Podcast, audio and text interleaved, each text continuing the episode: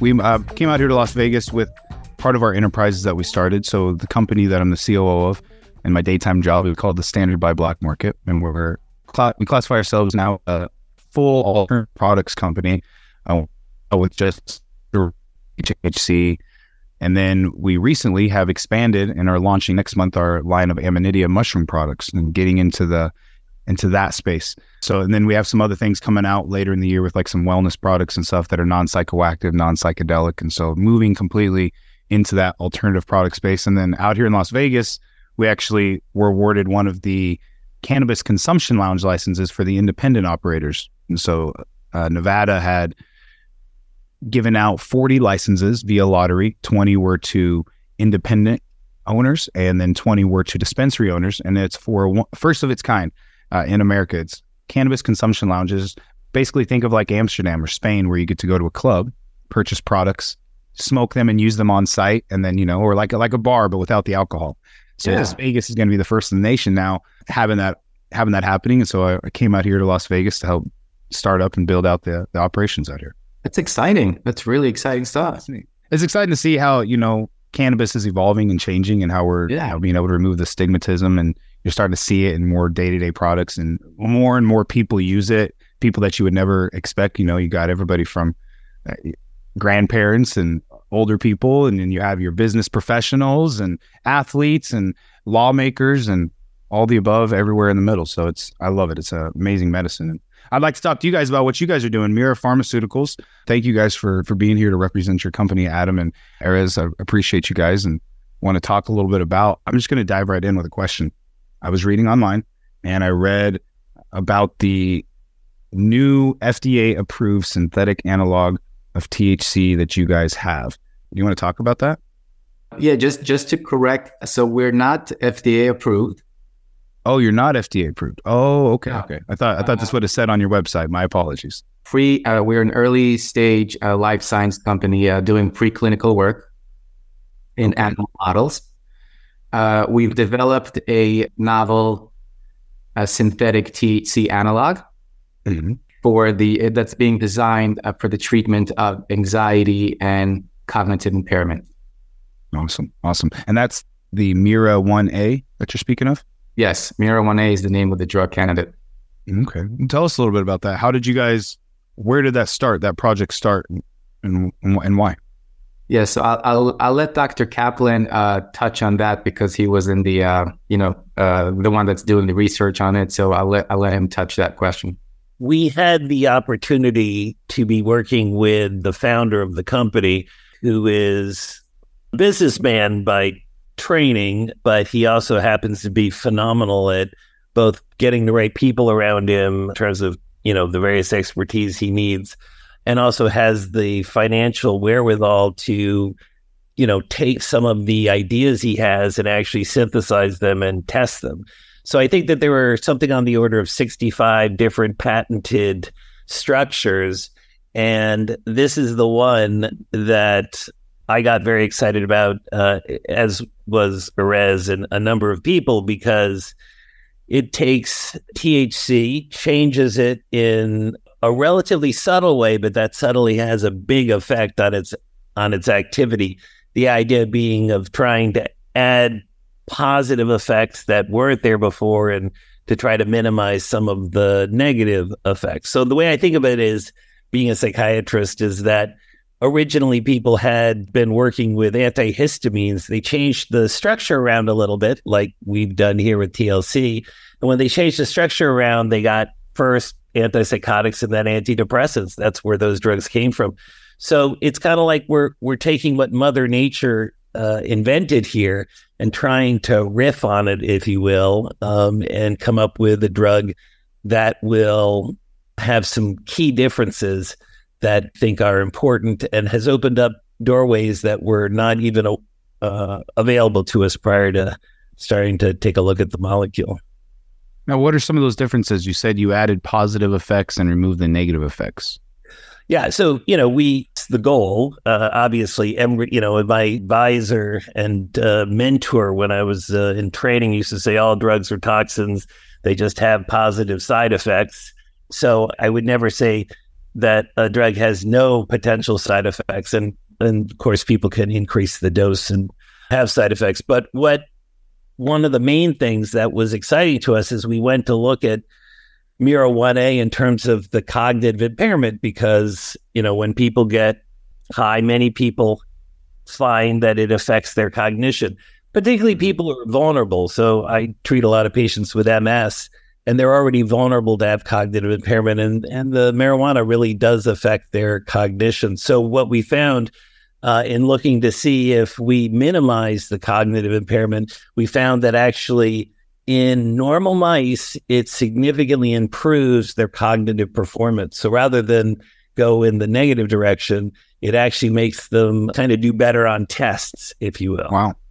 I'm sorry about the when I when I mentioned the FDA approval. I must have misread on your website. So with this being a, a cannabinoid pharmaceutical or synthetic cannabinoid pharmaceutical, what's the is this going into practice? Like, is this something that you're going to see uh, that people can take for medication here soon, or is this something that's still in trials? I'll let Erez sort of give the general direction of the company where where where we are now and where uh, yeah. So, uh, what, what, you know, while Dr. Kaplin is doing his research in, in preclinical models, we're moving this towards our toxicology work right now, uh, so we can start our application for a new drug application for an IND. Okay. Uh, our goal is to have this done early 2024, and with hopes to be able to get a study for a phase one, phase two combined, potentially if approved. And what we're looking to study is indications of anxiety and cognitive impairment in elderly early stage dementia patients. Hmm. Uh, and we hope to be able to get into those phase one, phase two by by the end of 2024. And the goal is to have a prescription synthetic THC drug uh, that can be available to patients uh, by prescription that will be covered by insurance and uh, specifically, like Dr. Kaplin said, for the uh, adult population, like the MS patients that he's treating, that, you know, cannabis or traditional plant based THC might not be the best course of action for them. They'll have another form of potential treatment to be able to deal with their anxiety while, you know, not impairing their cognition. Uh, so it's it's it's really incredible how big the cannabis business is getting. Right, we're I think in 2022, the number was Americans spent about $30 billion on legal weed, uh, which was $10 billion more than chocolate sales last year, right? Which is, which is tremendous. And I think we also passed beer sales. But what's interesting is uh, people over 65 are now the fastest growing group of cannabis users in the United States. I mean, you can kind of call it like a senior moment, but it's, it's really a senior moment. They're, they're the ones that are outpacing uh, the rest of the patient population who are using THC and, and, and, cannabis. So for us, you know, I'm very passionate about this because I, I, like what THC does. I like what you know nature intended for THC to do, and and I'm all for people using THC in a positive way uh, to help them with their health, to help them with their pain management. Uh, you know, whatever they, they feel is beneficial that that THC is bringing to their life.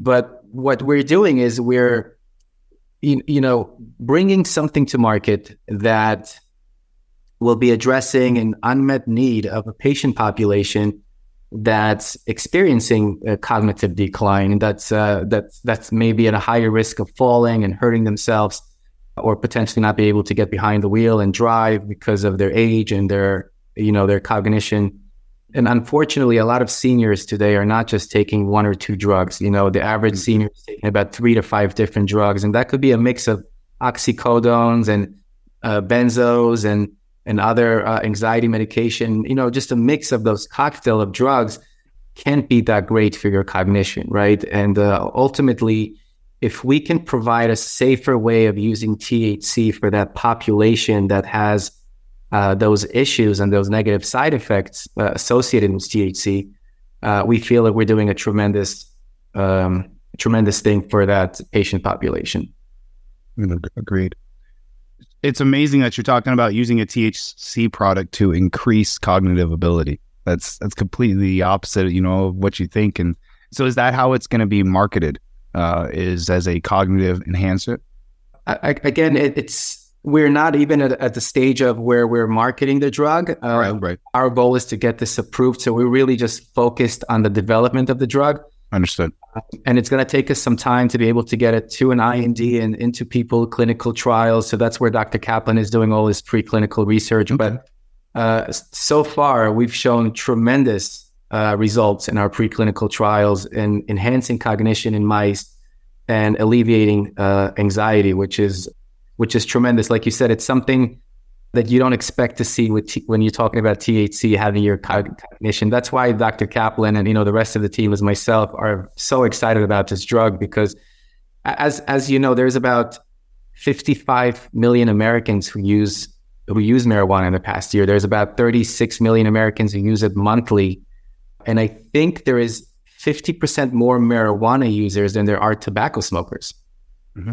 Right. So, this is like really like it, it's it's accepted. There's a consumer acceptance, but uh, Dr. Kaplin can speak to this. But if you're a practicing physician like Dr. Kaplin is and, and John Hopkins, he can tell you personally himself, he cannot prescribe marijuana to his patients. Having a drug like Mira One A that could potentially be prescribed to patients that don't really know their dosing, right? When you're smoking weed, you don't really know how much dosing you need to treat your to treat what it is you're trying to treat, whether it's pain, whether it's anxiety, and it's also not regulated, so you're not exactly sure what you're getting. Uh, and for a lot of patients, that could be an issue because they might be taking other drugs that might interact or you know not interact well with marijuana this will allow their doctors to be more aware of what they're taking and be able to give them a prescription and kind of monitor their, you know, the symptoms that they're trying to treat. So just to follow up on um, some of your question and Erez's response, it is the nature of FDA that they will only approve drugs for indications related to diseases. We can't say, gee, this will, you know, improve people's cognition because that's not a disease. And so we are currently looking into the potential role of this drug in helping people. For instance, one of the great problems is the difficulty with Alzheimer's and dementia, you know, the aging um, baby boomers and the like. So getting people perhaps early in the course of cognitive difficulties or uh, what's called mild cognitive impairment currently there are no particularly good treatments for it, but in particular, there are no treatments that are able to give back some cognitive uh, functioning that was lost. And then, second, you know, the other problem, uh, as Erez mentioned, the reason why we can't prescribe marijuana at Hopkins is because no one can prescribe marijuana because it's still, according to the FDA, a Schedule One drug, which is you know catching up with these two disparate uh, sort of moving trends. So, you know, this would give the opportunity for physicians to be able to actually prescribe a drug uh, and and move in that direction. So, just wanted to. So, from you're saying that this would not be considered a Schedule One. Correct. You know, it its structure is different from uh, THC, and it's what's called a new chemical entity. It doesn't exist in nature; it's never existed. And because it doesn't go through an intermediate, which is a controlled substance, the DEA has evaluated it and determined that it is not a controlled substance based on their assessment. Now, you know, we still have to go through the whole development process, but as of now, and, you know, foreseeably uh, in the future, it is not a, a controlled substance. It's not, not good. Maybe you could elaborate. I'm, I just have some questions on that. Maybe you could elaborate a little bit more because so on the my day to day with being in the hemp and delta space, that's something that we're you know a lot of companies are battling right now with the DEA and them trying to constantly change their opinion on the and redefine the hemp farm bill and come against what they call synthetic cannabinoids. You know, and yeah. now you guys are able to make a synthetic cannabinoid out of THC and get DEA approval. How how is that? Like, is it not from cannabis? Is it from hemp, or is it not from either? Are you making the molecule? Like, how does that how does that yes. work? So it's being synthesized. It's uh, all you know synthesized in a lab. Not such an easy job to do, by the way, because it doesn't exist. So you got to start from scratch. But because it doesn't have the same structure, it therefore isn't put into the same category. Now, there are examples of drugs that don't have the same structure. For instance, opiate like drugs that weren't scheduled, like tramadol, that did eventually get put back onto a low schedule. Uh, it's not, you know, a high schedule, but you still need, it, it is, you know, I think it's schedule four or five for tramadol. Um, so, you know, sometimes these things change when long term use uh, and experience change. But as of now, we don't have any data to suggest that it is uh, going to be a difficult sell for the DEA because we don't have, at this point, um, any indications that it's addicting or or has those side effects. So you know we will not know until we get into people ultimately.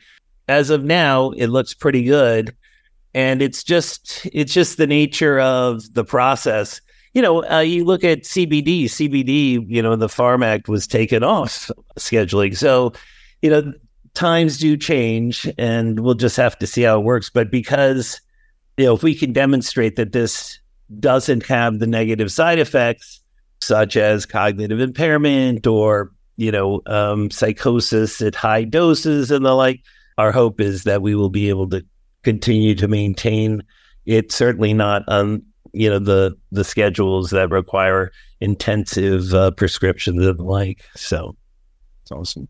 Now, what type of uh, toxicology studies and stuff are you guys doing? You know, that's something that I think that this space needs on a whole.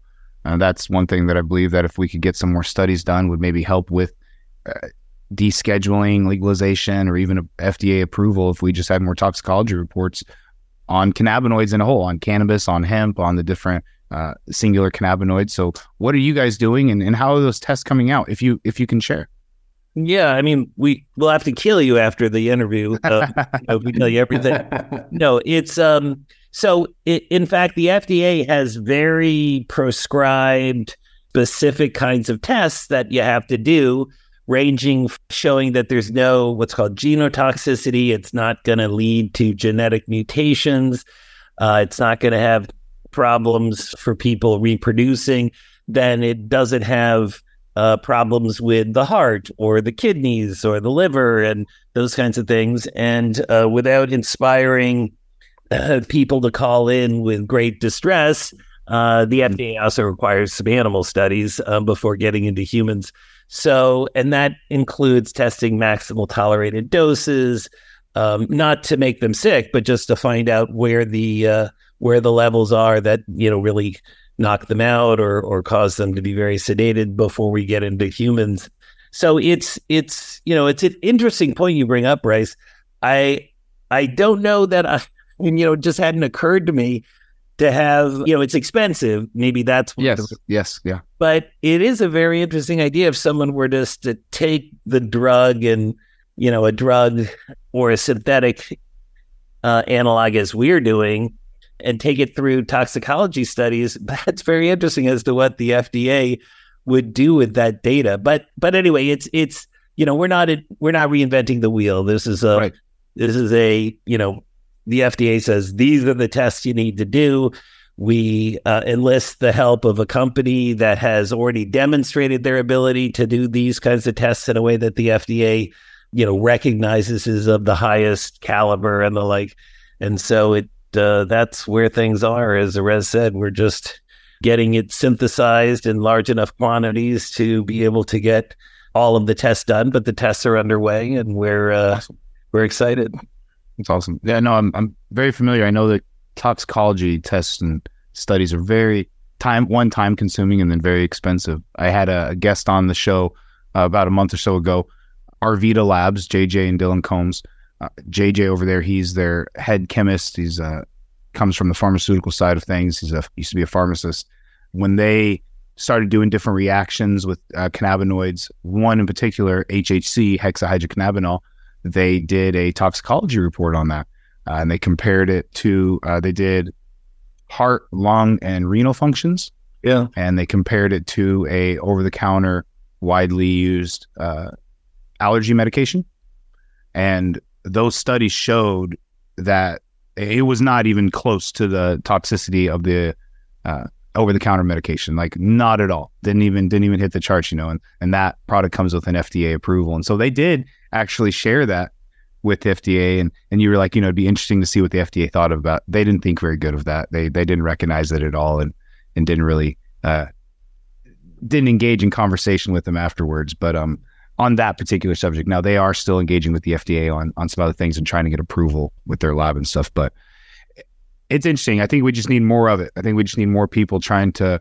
to prove the point of that this is a safe product. You know, especially with all the products that we take in our day to day lives that have, if we really looked at the side effects, uh, probably some na- very negative side effects. I mean, it's crazy. You, you always you see a new drug every day put on the TV, and then there's always the side effect of possible death. You know, it's like okay, Right. yeah, that's what I want to take. You know, so Yeah. it, it nature gives us so many uh, things that if we just use them correctly, or maybe engineer them, you know, I think that's that's an important part. And I hate the way that synthetics, especially when it's came into cannabinoids, and it has been because of the hemp delta eight craze, but synthetics have gotten a bad name. But it's like people forget that we use synthetic products in our day to day life all the time. We consume them all the time. And it's not even a question. You don't even think twice about it. You grab the drink out of the fridge and you start chugging. But if that same thought process could be converted over to cannabis and, and natural medicines and realize that, yeah, these components don't always aren't always abundantly found in the plant. And so, yes, they're there in minor uh, quantities. So we have to synthesize them to be able to use them.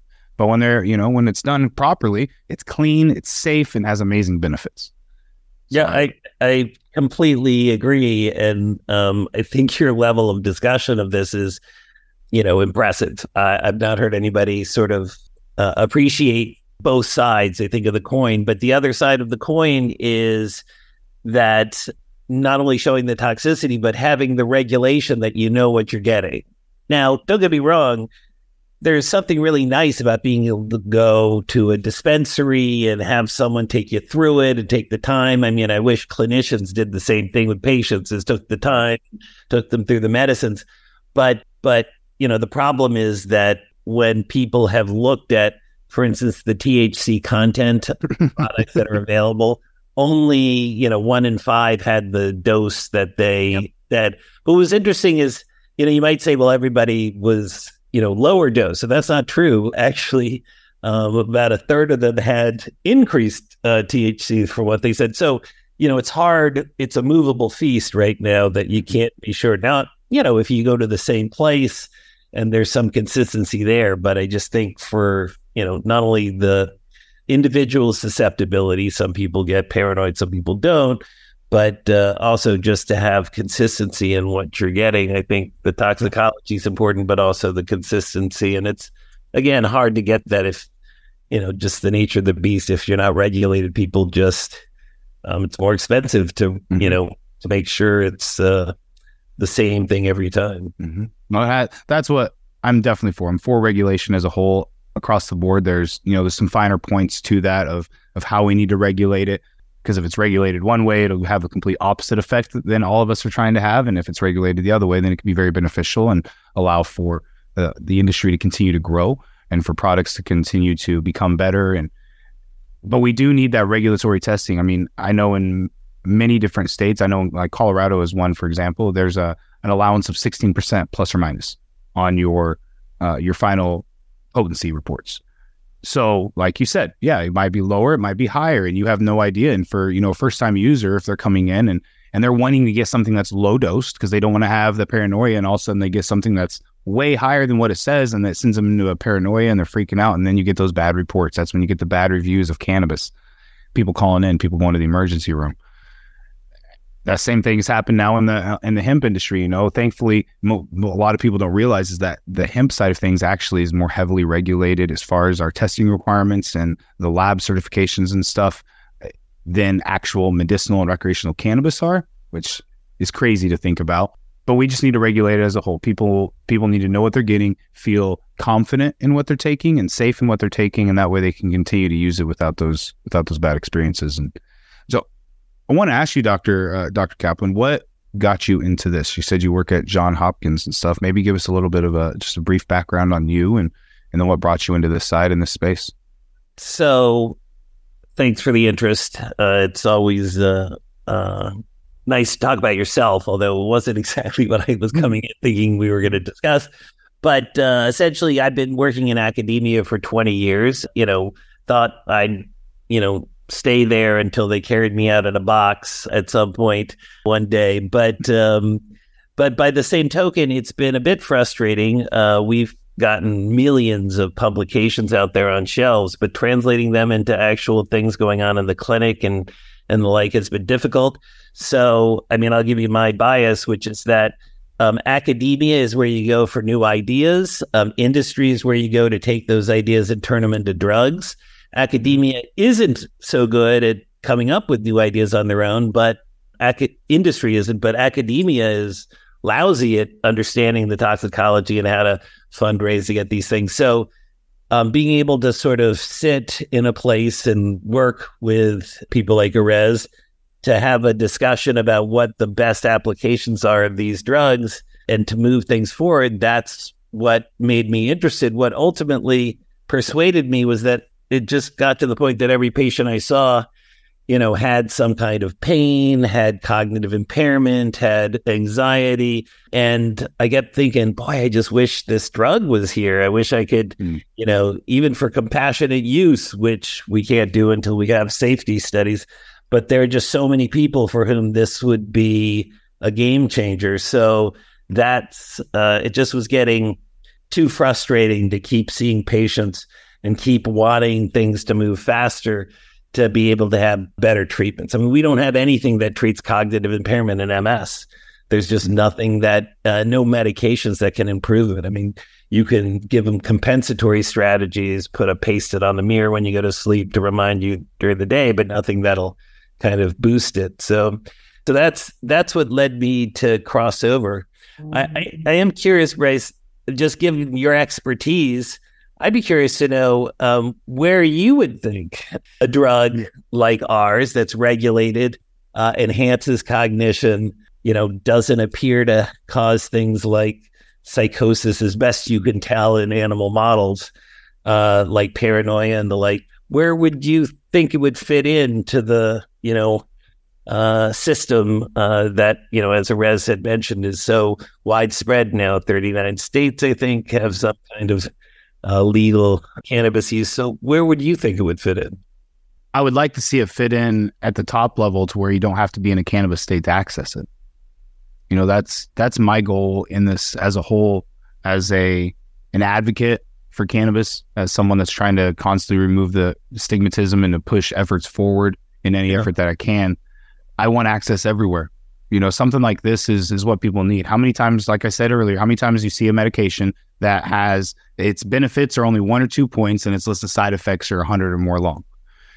we need more access to medications, more drugs that don't have all those negative side effects that actually work harmoniously with your body to improve the functions that you're trying to target and nothing else. And so if you can create something that targets those needs without interfering with other functions of the body, then why limit it? Why why only make it accessible to certain people? That that type of product should be accessible to all. I feel that this type of medicine and natural medicine, I feel that there's two parts of it. I love the medical side, and I think that we should definitely put more efforts into diving into that. I think more money should be spent into discovering the abilities of this plant, uh, the different cannabinoids and the compounds, and not only what they do on their own, but what do they do when they work together and in different percentages uh, uh, and levels when they're added together and how do they interact with the terpenes on a natural scale and stuff as well because those are an important part of the plant as well I want people to though also be able to freely access that. I love dispensaries. I love people to be able to go in and just get what they want. You know, the the whole thing of the nose knows when you shop, you don't even need to really look at a label, just smell it and your body will tell you what you need and you'll probably have a really good experience with that product afterwards. I love what you guys are doing. That's why when it came across, I, I definitely wanted to have you on and I'm always interested to see new companies, people pushing the frontier and bringing cannabis into the pharmaceutical space because that's every every drug that we can create out of cannabis that does more than pharmaceuticals are currently doing or or takes the place of a pharmaceutical or multiple pharmaceuticals is a huge win for us. I don't know, Rez. Uh, Bryce sounds like My, uh, Bryce is hired. He's I'm tired. it sounds pretty amazing. I love his, you know, the way he thinks about the whole industry and and where uh, these pieces fit. So uh, Absolutely. You know, we, we share that vision with you, Bryce, and that's exactly what we're doing where, and what we're doing with exactly for that reason. And, you know, we didn't even touch about the federal employees that are not allowed to use cannabis, mm-hmm. right? Because it's, uh, yep. they're not going to, hopefully won't have that issue with our drug. And um, just like you said, just giving access to doctors to be able to treat their patients and not have to worry about not being able to prescribe marijuana to them is tremendous. And, you know, with all, you know, I heard in New York, there was about 1,400 dispensaries that opened up unlicensed. Mm-hmm. Uh, you, you heard about that one? So, oh, yeah. The, I was actually there. I saw it in per, I saw it. I could not believe what I saw in New York. I was there at the end of the year. It was, it was quite insane. Like there was people in the book, there was people in Chinatown, uh, you know, like you have the street sellers selling like the, the fake Louis and shoes and all that stuff. There was tables set up of cannabis. Like they had totes full of jars of cannabis, loose flower, pre rolls, concentrates, edible, everything, everywhere at the at the subway stations, just like everywhere. And then yeah, there was little bodegas just popped up, all in license. There was food trucks at night selling cannabis. Like it was insane. I didn't know where I was at. I was like, this is going on in New York.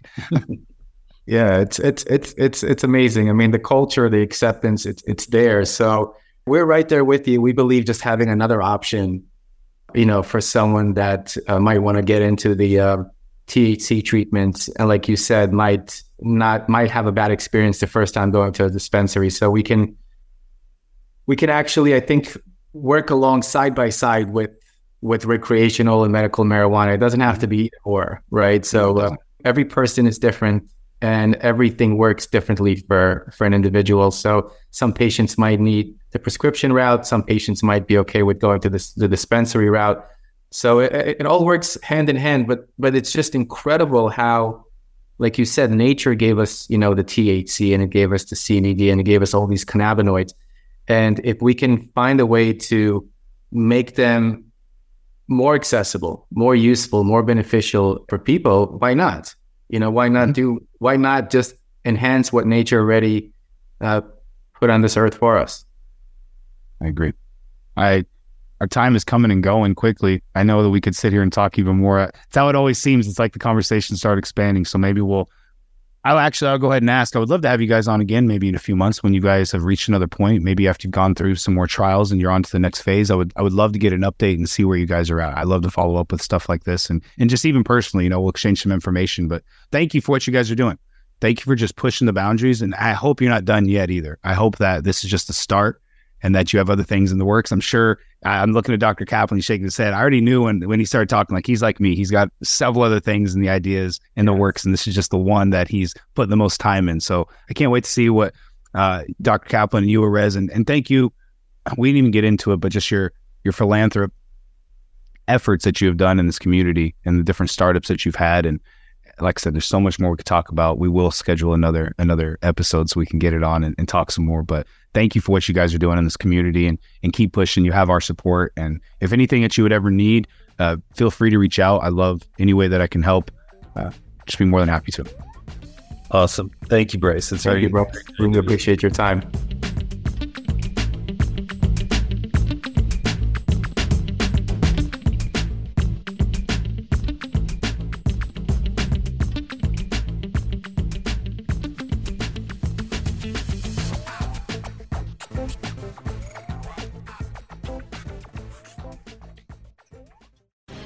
The opinions expressed on this CannabisRadio.com program are those of the guests and hosts and do not necessarily reflect those of the staff and management of CannabisRadio.com. Any rebroadcast, republication, or retransmission of this program without proper consent is prohibited.